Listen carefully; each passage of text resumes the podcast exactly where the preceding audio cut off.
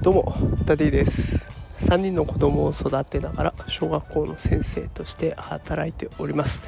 さあ木曜日が終わりました。私個人的には木曜日が一番辛い日と感じておりますので、今日一日終わったことが、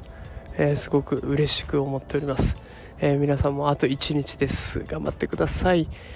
さて今日はですね、ライフハック、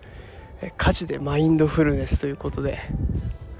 家事にまつわるマインドフルネスについて紹介したいと思います。で、なんでこんなことを配信しようかと思ったかというと、私皿洗いとか洗濯物を干す、洗濯物を畳む、掃除をするといったことは本当に嫌いでめんどくさくなってしまうんです。でもまあ子供たちもいるし、妻も働いていますし、やらないといけない、だからやっていて、やってる時は結構ストレスだったんですね。でそんな時にとあるネット記事で、家事こそ最高のマインドフルネスであるという見出しの記事があったんですね。もう迷わず見ました。で、その記事はとある本を紹介してるんですけれども、その本には帯に、なぜビル・ゲイツもジェフ・ベゾスも毎日皿洗いをするのかという言葉が書かれていて、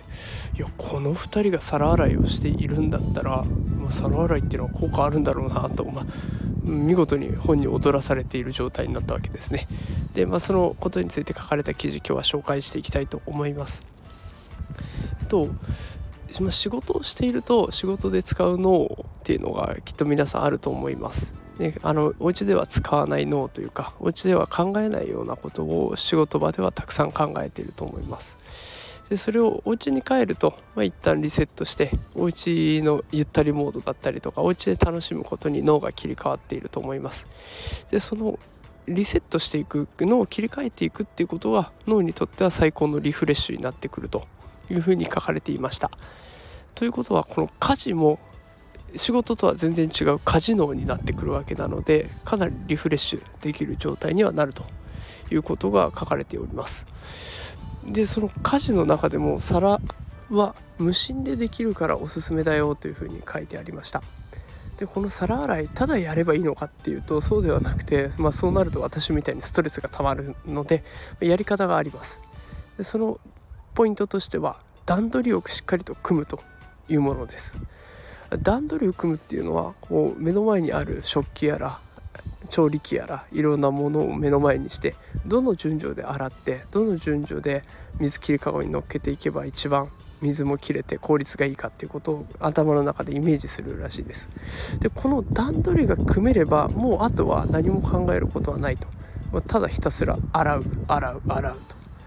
このただ洗うだけに集中できる瞬間がマインドフルネスのタイミングなんだということが書かれています。マインドフルネスっていうのは、その今瞬間に注意意識を向けることを指しますので、余計な雑念が入ってこない状態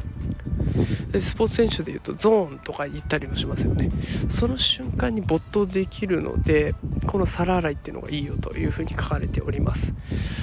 だから結局段取りさえ組んでれば没頭できる、その没頭できればマインドフルネスになると、だったらやってみようじゃないかということで、この後子供たちを迎えに行って帰ってご飯を作って、その後挑戦してみようと思います。気になる結果、明日報告したいと思いますので、ぜひ皆さんもご家庭で試す時間あったらやってみてください。皿洗いでマインドフルネスです。それではまた明日お届けしようと思いますので、お待ちください。それでは今日も一日お疲れ様でした。今日はこの辺で失礼します。